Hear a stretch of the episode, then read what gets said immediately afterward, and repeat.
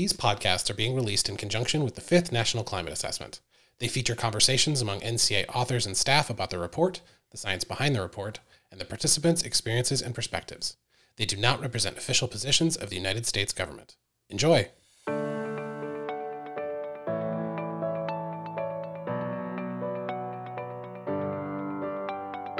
Welcome to the companion podcast of the Fifth National Climate Assessment. My name is Allison Crimmins, and I'm the director of the Fifth National Climate Assessment, the United States government's preeminent report on climate change, its impacts, and how we are responding.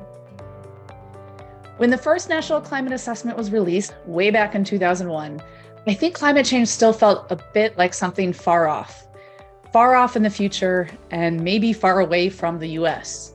It was something that would happen someday to someone, but not me. And that is, of course, not the case. Climate change is here in the US. It is happening now, and it's affecting us. Most people are experiencing climate change directly right now through either extreme weather events or because climate change exacerbates existing social inequities, or sometimes a combination of those two. One of the things that pops into our mind first when we think about climate change is that first one changes in extreme events.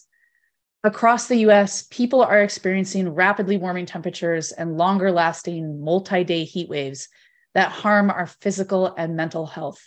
Many other extremes, including heavy precipitation, drought, flooding, wildfire, hurricanes, are becoming more frequent or more severe. Now, since 2018, the US has seen an increase in billion dollar weather and climate disasters.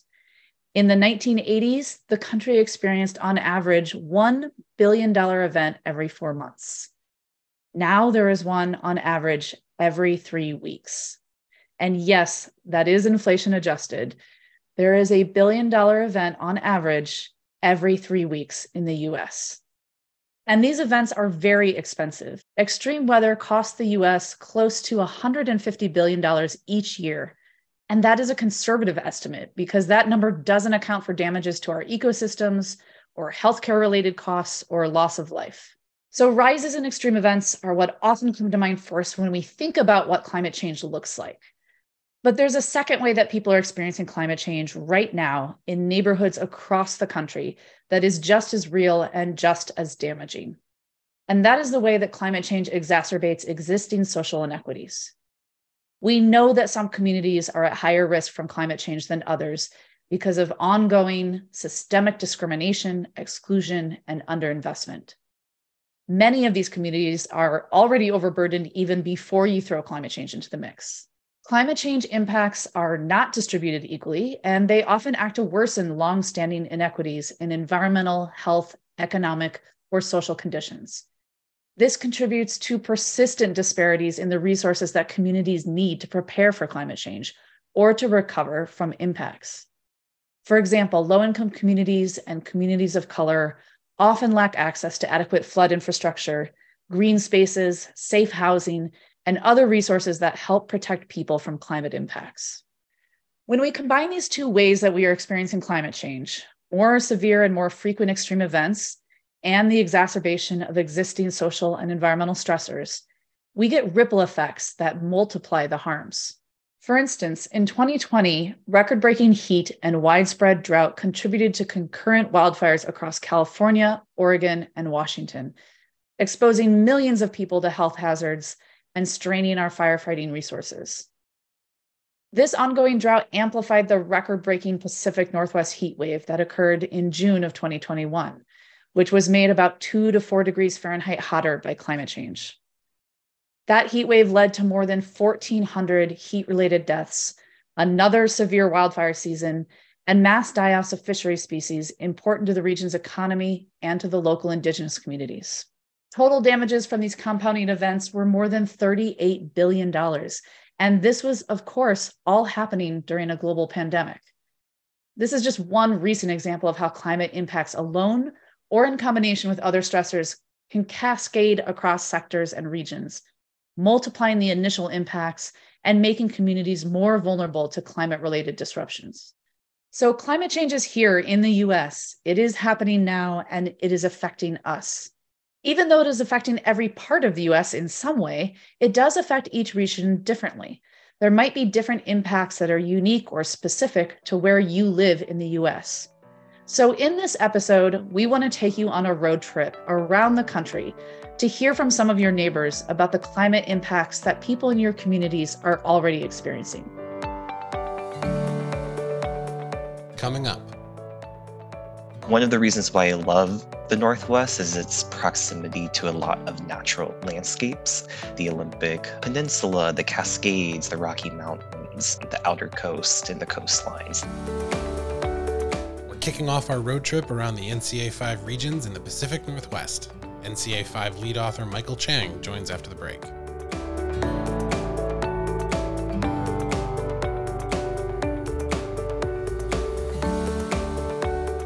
We're joined today by Mike Chang, who is the director at Cascadia Consulting Group and the chapter lead for the Northwest chapter of the Fifth National Climate Assessment. Tell me a little bit more about the Northwest region and maybe some of the things you love about living there.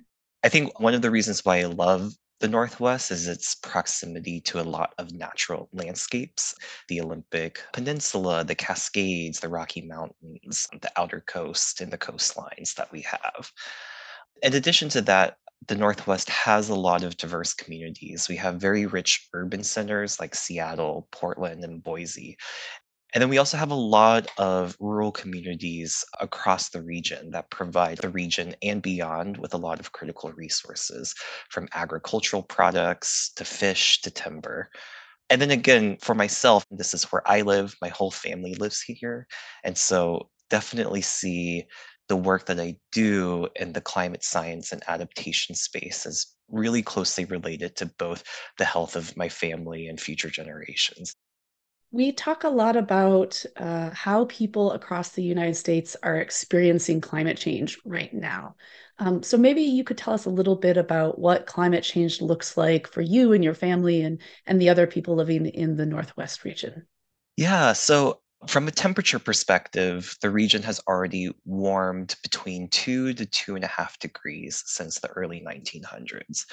By the 2080s, children that are being born now will be in their 60s by the 2080s. So it's within this current generation. We're going to expect that temperatures increase another 5 to 10 degrees within the Northwest. What this means is that heat waves will be longer, and when heat waves occur, they'll more likely be hotter. So the hottest temperatures will be even hotter than what we've historically experienced. You mentioned extreme heat waves in the Northwest. And of course, we are all well aware of the big 2021 heat dome event. Can you speak a little uh, to that event and how it was related to climate change, but also what it was like uh, in the Northwest for the people living through that event? In late June of 2021, the Northwest region saw a heat dome event that lasted for about a week. And during that time period, numerous temperature records across the region were broken when temperatures reached highs of 110s to the low 120s um, across the Northwest. And so this was particularly bad for the Pacific Northwest, mainly because historically this region has had fairly moderate summers. And so the temperatures that we were experiencing during this time period were about 30 to 50 degrees above the typical averages that the region usually experiences. You were there during this heat dome event, right? Yeah. what was it like to actually live through the heat wave yourself as as someone who's an expert in climate change but also social science? Um, what what was the heat wave like for you? Yeah, so at the time of the heat dome event, I actually lived in an older apartment building that had been built in the 1950s. And like a lot of older buildings, the apartment building didn't have air conditioning. So if you did have air conditioning, oftentimes the units themselves had a temporary window unit. Fortunately for myself, my family had a window air conditioning unit. What we saw was this beautiful kind of unintentional coming together of all of the apartment units where people with air conditioning within their own units opened up their doors to people without air conditioning. I love that. That's a great story.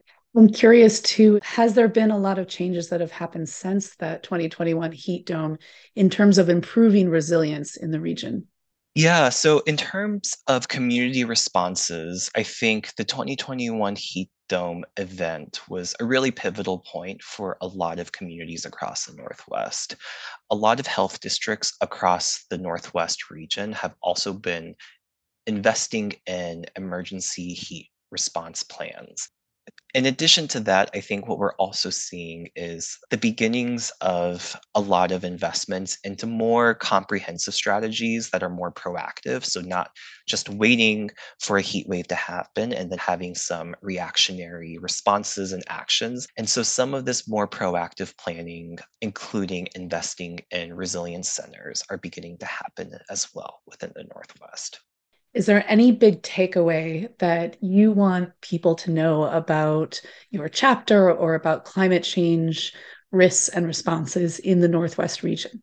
I think the big takeaway for the Northwest is that within the Northwest region, climate change is already affecting and will continue to affect virtually all of the systems and aspects of the Northwest that we value.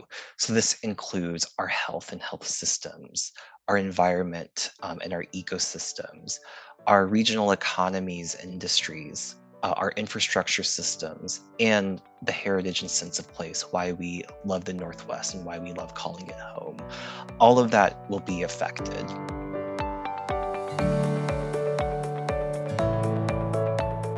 Coming up.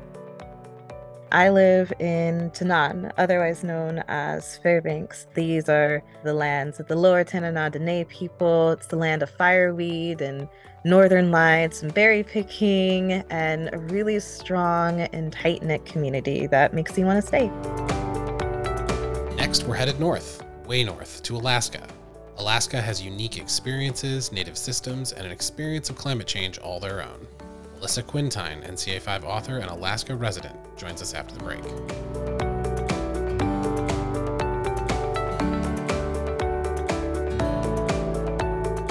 The next stop on our road trip is Alaska, and I'm joined today by Alyssa Quintyne. Alyssa is an interior community organizer at the Alaska Center and an author on the Alaska chapter of NCA 5. Welcome, Alyssa. Hi, thanks for having me. Now, Alaska is the one region within the National Climate Assessment that's both a region and a state all by itself. But I know it's also a really big and diverse place. Can you introduce us to your home state? Yeah, well, Alaska is the farthest north in the country.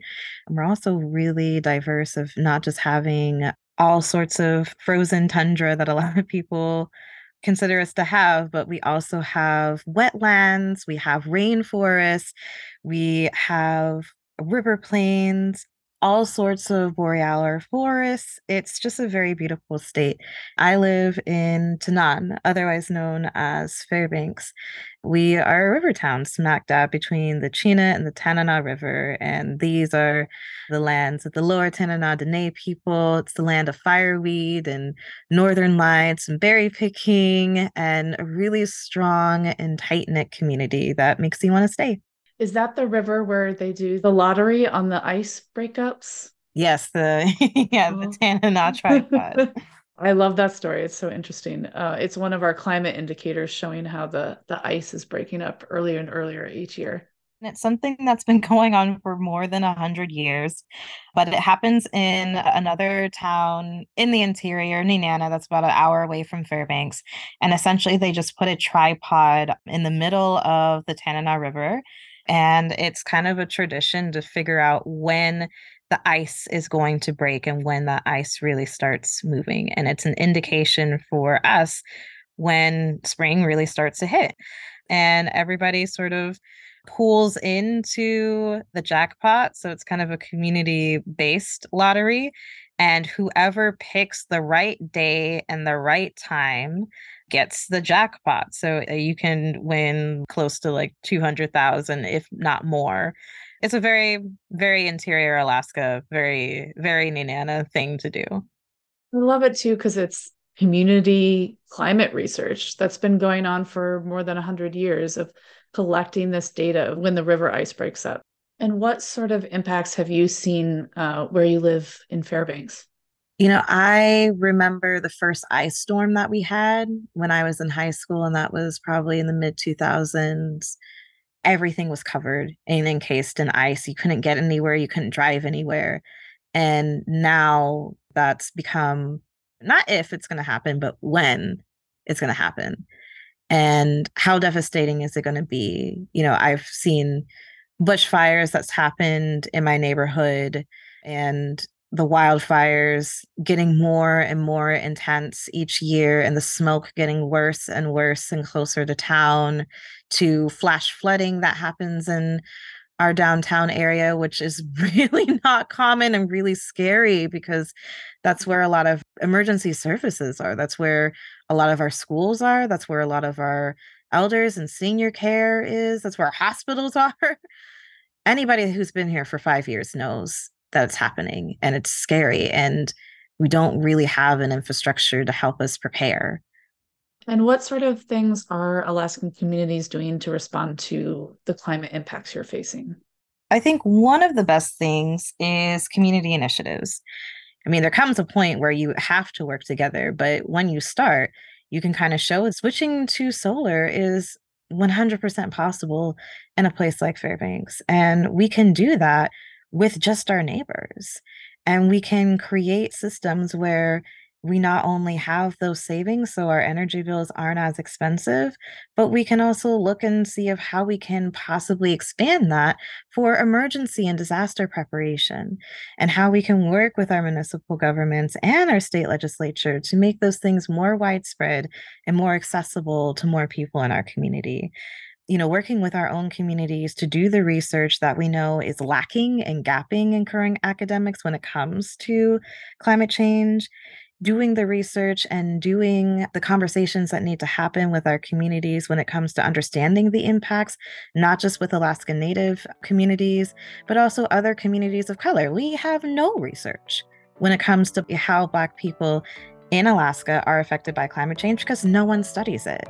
And as a Black woman myself, that's really important.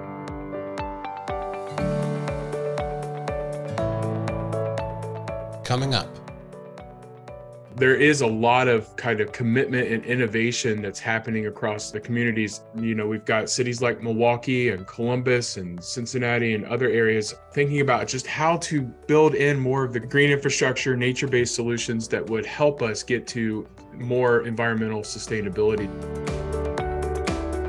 Next stop on our road trip is the Midwest. Lead author Aaron Wilson joins us from the heart of the country to talk about climate change in the Rust Belt.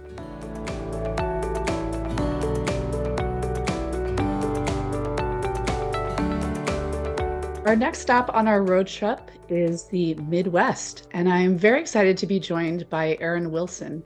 Uh, Aaron is an assistant professor at Ohio State University and a research scientist with the Byrd Polar and Climate Research Center, and also Ohio State climatologist. And his role on the National Climate Assessment was the chapter lead of the Midwest chapter. Thanks for joining us, Aaron. Uh, my pleasure, Allison. Thank you. Now, I'm originally from the Midwest myself, so I, you know, I am playing favorites a little bit with this chapter, but I wanted to start off with something that I hear a lot from my own family and friends back home. And what I hear them saying often is, when is my basement going to stop flooding? and so I wanted to ask you about about flooding, but also on a larger scale than just the household level. I know there have been some cases where cities like Chicago have experienced water and sewage utility challenges whenever we're hit by extreme rain events. Can you tell me what are people in the Midwest doing in response to these climate impacts? Yeah, there is a lot of kind of commitment and innovation that's happening across the communities, especially from a planning and an investing point of view. You know, we've got cities like Milwaukee and Columbus and Cincinnati and other areas thinking about these, you know, combined sewer overflows and thinking about just how to build in more of the green infrastructure, nature based solutions that would help us get to more environmental sustainability to deal with what is a very pressing issue here across the Midwest with the extreme rainfall but also the oscillations between extreme rainfall and dry conditions, you know, which we don't often hear as much about. But, you know, from a state climatologist perspective, we want folks to know that it's both sides of the hydrologic variability and extreme variability that are a big issue here in the Midwest. So, too much water and not enough water at the same time. Exactly. Can you talk a little bit more about those oscillations and, and help our listeners understand why this is happening in their neighborhoods? Yeah, this is a great question with lots of nuance too. When you think from a physical perspective and then the ultimate impacts here in the Midwest. Of course, temperatures are increasing. But when you think about more than just temperatures, it's all the feedbacks into, into our hydrology and the hydrologic cycle that are really important here. You know, when, when you increase temperatures across the globe, you increase ocean and you increase land temperatures, you get an increase in that evaporation rate, leading to more moisture being elevated into the atmosphere.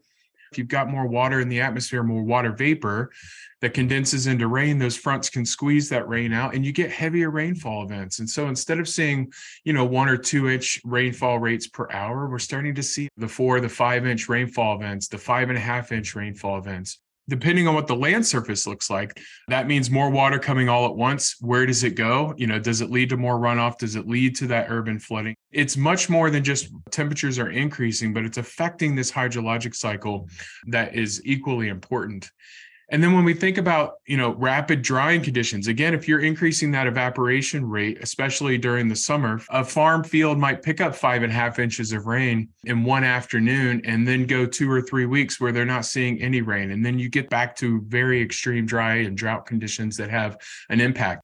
I describe those oscillations as very similar to those features in the kids pool where there's a you know a big bucket up on a pole and the bucket fills up with water and when it gets so full it it tips over and you know the kids run around underneath it. And i describe it as climate change making those buckets bigger. So it takes longer to fill up with water and, and you're kind of in a drought while you're waiting for the bucket to fill up. And then when it tips over there's more water in the larger buckets. So you get these heavy rain events or flooding events. Is that kind of a fair analogy I think that is a good analogy. And then I would add to that, you know, whatever returns that water back into that bucket is also at a faster pace, right? And so you you get more of that water that's filling up those buckets as well at, at a faster rate. So you're losing that water that just came down. I was wondering if you could leave us with any big takeaways you have for climate change impacts and response in the Midwest. Yeah, so certainly I think it's important that this is a human story, right? And I think that that's the wonderful part about National Climate Assessment 5 here is that this is a human story and we're thinking about what do we value and cherish as Midwesterners? What's uniquely Midwestern? The cultural ties to our land, but also the threats to the food supply and the water supply and the transportation. These are things that are at stake, right? But I think our communities are energized. They're mobilizing, as we mentioned, through organization and, and thinking about adaptation and climate smart agriculture and climate smart techniques. They're generating adaptation plans for our cities, but also action plans. Think about emissions. Think about, you know, how do we enact innovation through technology and, and better planning, local and state coordination, which is really important. So emergency management agencies, state agencies getting involved, incorporating climate change resources into what we're doing. All of it is to decrease this risk to our communities and our ways of life that we cherish.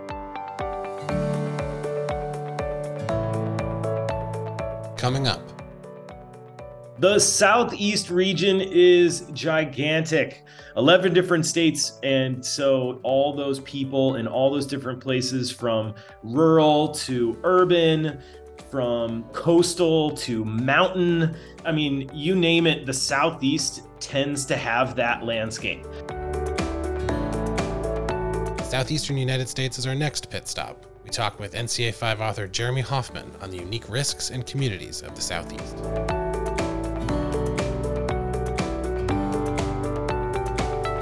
Our next stop on our cross country road trip is the Southeast, and I'm very lucky to be joined by Jeremy Hoffman, who is the Director of Climate Justice and Impact at Groundworks USA and was formerly the David and Jane Cohn Chief Scientist at the Science Museum of Virginia, where most of his work on NCA 5 was completed. Jeremy is the chapter lead of the Southeast chapter, and so a perfect person to introduce us to the region. Welcome, Jeremy. Thank you so much for inviting me to join you on a little trip through the Southeast. We're very glad to have you along our road trip. So, the Southeast is a pretty big region with a lot of states covered in your chapter. So, I was wondering if you could first give us a little context about the region, what states are covered, and, and maybe some of their similarities and differences. The Southeast region is gigantic. We have a 11 state region. So all the way from Virginia, where I live, down to Florida, over to Louisiana and up through, you know, Arkansas and Kentucky. So we have basically a really really really big uh, area of the country represented 11 different states and so all those people in all those different places from rural to urban from coastal to mountain. I mean, you name it, the Southeast tends to have that landscape. And so it's also one of the fastest growing regions of the entire country. A lot of that growth tends to be concentrated in coastal communities and in the urban environments. What that means is that as more people call the Southeast home, the threats that climate change poses to the Southeast kind of get more impactful from the sense of how many people are experiencing those threats. Can you give us a little sense of some of the underlying characteristics of those people? What does it look like to live in the Southeast? What are the underlying health situations or economic situations in the area? There is vast inequality in the Southeast. I mean, from virtually any perspective, we have both kind of the lowest resourced individuals to some of the wealthiest individuals living within the same geographic context, like within the same county. There can be huge socioeconomic disparity within that same place. And we see things like life expectancy having 10, 15, 20 year variation across some of our areas in the Southeast. We also see that based on where you start your life that relates directly to long-term economic status. So not only does this socioeconomic health related disparity currently exist, it seems to be intergenerational. Uh, one of the things I found really interesting about your chapter were all the case studies in there that were showing how different people in your region are affected by climate change and of course how certain communities might be more disproportionately affected by these impacts can you tell the story of the Gullah Heritage Corridor? Because I, I really liked that case study.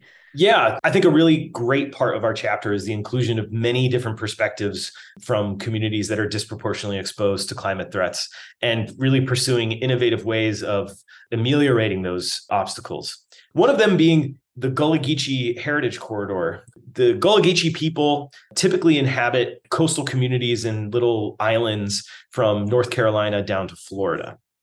Uh, that's a testament to their heritage as the descendants of formerly enslaved people in the Southeast. Like any coastal community, they're under a variety of different climate related threats, from sea level change to intense precipitation events and the intensification of Atlantic basin hurricanes, especially when it comes to their property. Interestingly, we learned that the Gullah Geechee, like some other coastal communities, reside on heirs property or property that's passed down in a family where the possession of that property is authentic, but the documentation of that ownership can be really complicated if it exists at all. And for many years, federal disaster aid policies just did not recognize heirs property as real ownership. So that limited the ability for federal disaster aid to reach families that are a part of the Gullah Cultural Heritage Corridor. And so they worked directly with FEMA to identify the various policy barriers and then actually came up with revisions for Gullah citizens that were seeking recovery aid. And that actually paid off almost immediately in that the hurricane season following those revisions in 2022, this actually enabled federal recovery funds to get distributed to the most in need families in the corridor. And so now they have a kind of a standing climate resilience committee made up of residents that engages on these topics relevant to coastal change and, and other climate related threats. Oh, that's amazing. And in such a testament too to how important it is to have those communities at the table when we're talking about both the climate impacts and how we prepare and respond to climate change.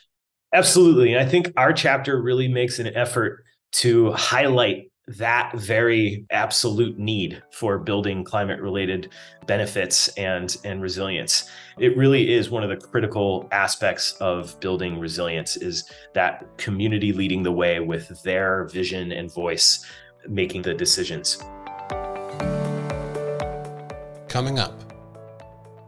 Something that i would like to have our listeners remember is that these places are amazing. These are gorgeous locations with very deep historical backgrounds and very rich cultural settings.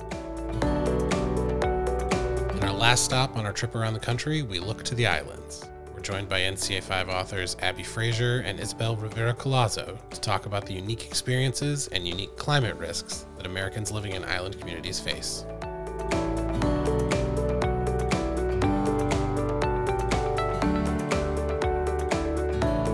Our next stop on the around the country road trip is to go a little off road, and we are going to be talking to some experts from islands of the US. So I'm joined here by Abby Frazier, who's an assistant professor in geography at Clark University and a climatologist who studies the dynamics of climate change and climate variability. She is the lead author of the Hawaii and the US affiliated Pacific Islands in, in the Fifth National Climate Assessment. And I'm also joined by Isabel Rivera Collazo, who is the Associate Professor on Biological, Ecological, and Human Adaptations to Climate Change at Scripps Institution of Oceanography and directs the Scripps Human Ecology Laboratory. Isabel is an author from the US Caribbean chapter of NCA 5. Welcome, Abby. Welcome, Isabel. Thanks so much for having us, Allison. You two represent two distinct regions quite far apart from one another. I was hoping you could start us off by telling us a little bit about your region. Sure. So, our chapter includes the state of Hawaii, as well as what we call the US affiliated Pacific Islands or USAPI. And that includes the Commonwealth of the Northern Mariana Islands, the unincorporated territories of American Samoa, Guam, and the Pacific Remote Islands, as well as three freely associated states, which are the Federated States of Micronesia, the Republic of the Marshall Islands, and the Republic of Palau. So, this is an extremely broad geography that we're covering. We have around 1.9 million people in our region. The region is made up of over 2,000 islands, and contain a very diverse group of island peoples. We have many indigenous peoples speaking more than 20 different indigenous languages, and all, all of these peoples are connected by the Pacific Ocean. The US Caribbean is the northeastern corner of the Caribbean archipelago. We are composed of several islands, including Puerto Rico and the US Virgin Islands. Puerto Rico is an archipelago of three islands, the largest one, Puerto Rico, or, or also the indigenous name is Boriquen, and two additional um, island municipalities, which are Vieques and Culebra. And then the US Virgin Islands, which is also a set of uh, multiple islands and archipelago, and includes San Thomas, San John, and San Croix. And uh, what's interesting in the US Caribbean is that there is a big difference in terms of population. Puerto Rico, the archipelago of Puerto Rico, has 3.3 million people, but most of them live on the large island, while Vieques has about 9,000, 8,000 inhabitants, and Culebra has only 1,300, 1,400. And the US Virgin Island has more even distribution of population, but in total, there is 106,000 people similar to what Abby was mentioning, the history of who we are as Caribbean people uh, shapes the flavor, but also the challenges that we are facing on these islands um, is strongly shaped by the history of uh, globalization and modernization of the planet. Isabella, I'm wondering if you can tell us a little bit more about what climate change impacts are of greatest concern in the US Caribbean. So something that is super fascinating of the northeastern corner of the Caribbean archipelago is how our climates are affected by oceanographic processes. But what is also fascinating is that our islands are pretty small. So when we do the climate change modeling, most of our islands fall within individual pixels. So we are facing many climate challenges, but there is not enough information to understand precisely what those challenges are. But we are seeing already increase in storminess, not just of hurricanes and summer storms, but also of winter storms, which are weather phenomena that happen on the northwestern hemisphere, especially the east coast, that generates high intensity waves that reach the islands as as well that trigger erosion. So, uh, and the other huge problem that we are already feeling very strongly is uh, increase in heat in temperature, especially during summer times, but also in winter times. Abby, did a lot of those impacts sound familiar to the Hawaiian region as well? Yes, Hawaii and the US affiliated Pacific Islands are experiencing a lot of those similar challenges. Most of the things you said, Isabel, resonate in our region as well. Sea level rise has enormous impacts on our built environment, as well as our coastal ecosystems and particularly our cultural and historical resources. A lot of these are located along the coast, and it's more than just a built environment issue when we think about losses in those regions. We are experiencing changing rainfall patterns as our region is extremely vast across the Pacific. We have some islands that are expected to become wetter in the future, while other islands are projected to see drying trends, which threatens our water security. And we've been already experiencing worsening drought across many islands, including the Hawaiian Islands. Abby, you were in Hawaii just recently when the fires in Lahaina were ongoing. Can you tell us a little bit more about those and some of the climate drivers that played a role in those huge fires? I was, and then I flew back as they were worsening. yeah. So in August 2023, we had devastating fires across Hawaii and in particularly on the island of Maui. And the Lahaina fire, for example, was just this perfect combination of weather conditions. Um, we had high winds associated with Hurricane Dora and a high pressure system to the north, along with low humidity and drought. We had huge amounts of fuels that were ready to burn. So these fuels are non native grasses that are largely unmanaged and cover about 25% of Hawaii's land area. And they were ready to burn, extremely flammable. And then all we needed was an ignition source. And that's what led to this fire being so absolutely horrific and apocalyptic in many ways. So many Pacific Islands have extremely high wildfire risk, and that wildfire risk is expected to increase in the future. From the Caribbean, we were looking with a lot of fear at what was happening in in Hawaii because we are used to thinking about uh, hurricanes and about sea level rise and rain and drought as threats, but often we do not consider wildfires as one of the risks, thinking that we are tropical locations, it's wet, we don't have that problem. But that is one of the things that is happening with climate change as we are moving into conditions that as societies we're not used to before we leave Puerto Rico and the US Virgin Islands, any last big takeaways you want to leave our listeners with? Something that I would like to have our listeners remember is that these places are amazing. These are gorgeous locations with very deep historical backgrounds and very rich cultural settings that are at risk of disappearing because of multiple things but our heritage, our identity, our tradition is what our traditions in plural is what makes us unique. There are many situations that are increasing our ability to define our survival to climate change, in preserving our identity. And that includes, for example, disaster capitalism. So after disasters like this, people drop in, and, and that is increasing the loss of our identities and the loss of our heritage and traditions. So I would invite everyone to look at our chapters to learn more about who we are, what is our historical backgrounds, and what is that rich diversity of us as people, but also as places, as islands, as fascinating locations that are part of, of this narrative that is assessed by the National Climate Assessment, um, and also invite everyone to help us protect those traditions and cultures and heritage and uh, places, recognizing how fragile they could be. I would like to echo pretty much everything Isabel said because so much of that applies to the Pacific Islands region as well. I mean, we have this incredible region. It's incredibly beautiful, diverse, not only in, you know, our island peoples who have these complex and deep spiritual relationships between their lands, their waters, natural resources, but the cultures are so deep and rich as well as our beautiful ecosystems and just there's a long history there too.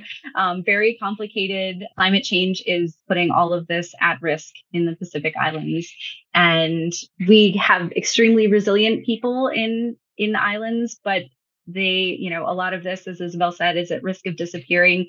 And for some of our low atolls, entire islands are at risk of disappearing.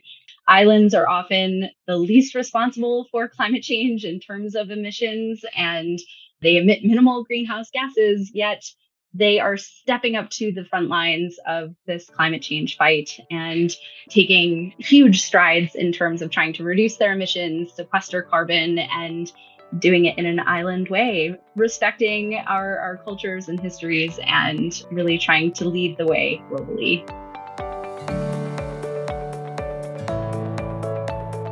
All right, we are safely back home after that virtual carbon free road trip around the country. One of the things that really struck me about all of our authors we visited was that each one of them used the word community at some point in our conversation. We talked a lot about the different impacts affecting different parts of the country, things like unprecedented heat waves and flooding and wildfires. But all of those conversations kept coming back to people, back to that human story. I think almost everyone we spoke with also mentioned the impacts of climate change on culture and heritage and traditions. The National Climate Assessment describes how climate change is really transforming US landscapes, how it's affecting many of our deeply rooted community ties or pastimes, our cultural or spiritual connections to place. As we traveled from region to region, you could really hear the love these authors have for their neighborhoods and their neighbors, the things they love about their home and the activities they love doing there. You could hear the pride our authors have for the truly beautiful places they come from, for the rich cultures and traditions that make each of those places unique. No matter where you are, I think that love and pride for home and community is something we all share and something that connects us all in our efforts to tackle the climate crisis. Thank you for listening, and wherever you might call home, thank you for being a part of the climate solution.